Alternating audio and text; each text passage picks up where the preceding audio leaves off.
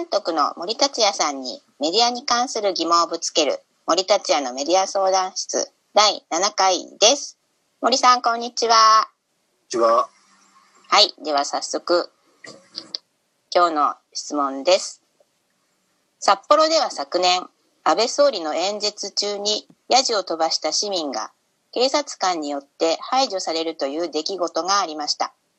HBC 北海道のドキュメンタリー番組、ヤジと民主主義、警察が排除するものを見ると、警察が強引に市民を排除する映像が流れ、民主主義について考えさせられる番組でした。メディアが事実を映像で報道しても、警察が真摯に向き合わないことがあるのだなと思いました。森さん監督の映画 A では、警察の不当な行為を撮影し、公開していたのでお聞きします。森さんが撮影した映像を見た警察は、真摯に対応してくれましたか？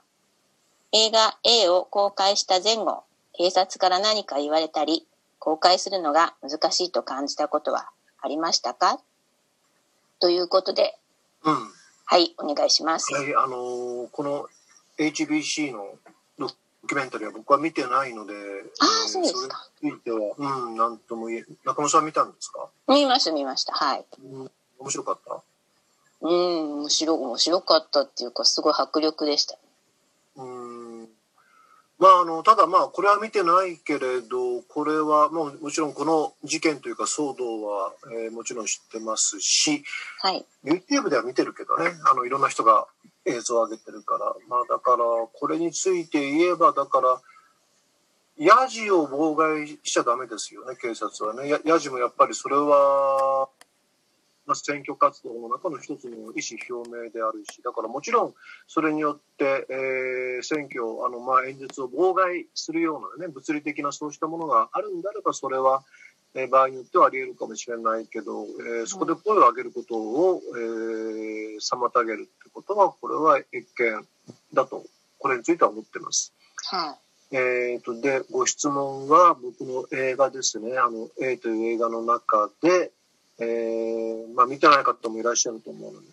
えっ、と、まあ、ざっと簡単に言っちゃえば、あ、はい。えー道を歩いているオウム信者に対して警察が、まあ、職務質問を、えーしようとして、で、オウム信者はそれを拒否するんですよね。で、職務質問ってのは、これは任意なんですね。強制力はないんです。だから、あのー答えても答えなくてもいいわけで、えーところが、まあ、その時は、えー警察は最終的には、まあ、暴力を振るって、そのオウム信者に対してね、えー逮捕して、公務執行妨害で逮捕するという、まあ、そういった経緯を、まあ、全部取ったわけですけれど、えーご質問は、えー森さんが撮影した映像を見た警察は真摯に対応してくれましたか ?A を公開した前前後、警察から何か言われたり、公開するのが難しいと感じたことはありましたか？えっ、と、お答えとしてはもう基本的に何もないです。何もない。うん。あのーこれ映画の中でもちょっと使ったけど、電話が来ました。警察署からね。それはいは撮影中にっていうかさ、あの、あのシーンがあった翌々日ぐらいに、えーその亀戸警察から、えー現場でビデオを撮っていたという方はあなたでしょうか？みたいな、そういうのが来たけれど、まあそうだけど何ですか？っって言って、えっ、と、映像提供をその時に言われたのかな？でも、いや、あの、これ撮影中の素材だから映像は提供しませんって言って、そこで話は終わって、その後は何もないですね。だから、まあなんだろうな。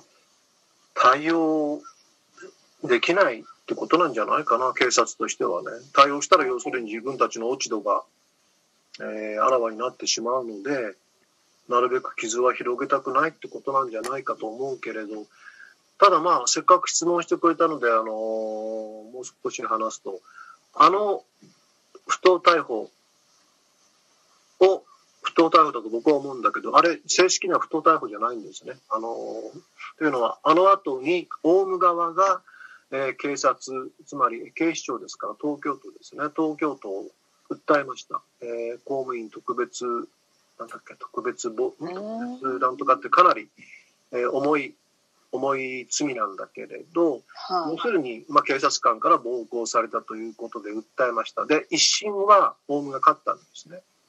認められたんです。でも、まあ、東京都は控訴して、二審はひっくり返りました。えーこれは、えー正当な逮捕であると。うんうんうん、オウム信者の方が警察官に対して抵抗して、まあ、まあ、暴行して、暴行を仕掛けようとしてるみたいな、そういう判決だったんです。で、それは、僕の映像を証拠採用したんですね。だから、法廷で。あうん。で、僕もその時にはもう公開終わってたので、まあ、だったら、証拠、証拠採用というかね、あの、ーはいいいですよってことで応じて、それで裁判所でそれが、まあ、裁判所の方が、えー専門家に鑑定を依頼して、で、一コマずつ鑑定したらしいんだけど、その結論が、えーこれはオウム信者が警官を引きずり込んでるとうんいう結論が出たんですね。うんうんで、そのかん、そのまあ鑑定にのっとる形で、えー警察の逮捕、警察官の逮捕は正当であるという判決になったらしい。うん僕はその法廷に行ってないけど、知り合いがそこに行ってて、裁判官さすがにあの判決の時にちょっと苦笑していたって言ってたけど、あの、要するに、御用学者だと思います。つまり、まあ、裁判所の意図を忖度して、その通りに鑑定する学者。これ、精神科医なんかもいるそうだけどね。まあ、そういう人いますから。だから、えーその意味では、あれは、正式には、あの、正当な行為にされてしまってるんですよ。うんうんうんってことが、まあ、ちょっと補足ですけど。いやまあそれでまた20年まあ時を経てうん。今回あの道警北海道警察のヤジのうん。件はまあ裁判に訴えて不起訴だったんですよね。うん。でそう思うと今思うと当時不起訴によく不起訴にならなかったななんて今の感覚から思っちゃうなんか自分がちょっと怖いみたいん不起訴ってのは、と当時？つまり、な。あいやいや今だ当時はやっぱりそのね受理して上裁判の流れに乗せたわけじゃないですか。うん。今なら多分不起訴で門前払いっていうまあ、その可能性もあるかな。じゃないですか。なんかいやそうやって自分が思ってもう感覚が結構麻痺してるなって今思ったんですけど。うん。ただ、一審判決でオウムが勝ったって、これ、特に当時はもうまずありえないことで、でも、うん新聞どこも報じなかったですね。ああの、ー荒木さんに聞いたけど、スポーツ新聞どっか一紙だけがちっちゃく2行ぐらい記事にしてくれましたってなんか苦笑してたけどね。でもそ、それだけであとはもう、えー、まあ、いわゆる大新聞は全部全くこの事実には触れてなかったし、うんまあ、だから、なんだろう、都合悪いのは触れないって手はありますよね。まあでもね、さ裁判、まあ、検察も裁判自体はまだちょっとまともに機能してた時代ということも、まあメまメディアが無視したとはいえ、もしかしたらそうかもしれないね。とりあえず一審は勝ったからね。ねそうですよね。えっ、と、まあ、これ、公開するのが難しいと感じたことはありましたか？みたいな。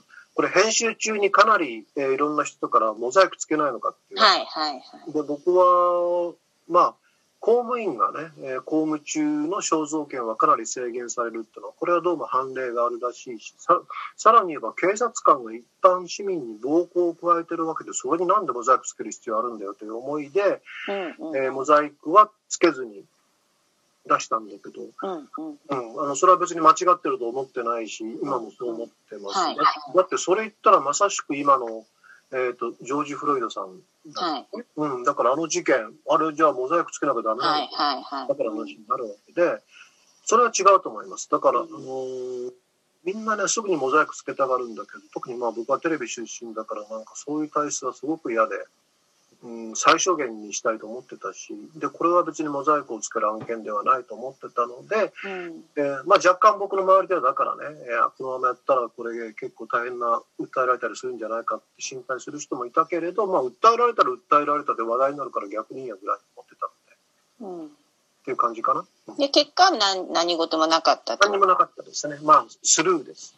うん下手に話題にしない方がいいって判断でしょううね。んうんまあでもやっぱりねその萎縮私たち一人一人がやっぱりこう萎縮する方にすごい行っちゃってるっていうか、まあ、その中でその 森さんの鈍感力をみんなが知る意味は、あの、この2020年になってなおさらあるなと思いました。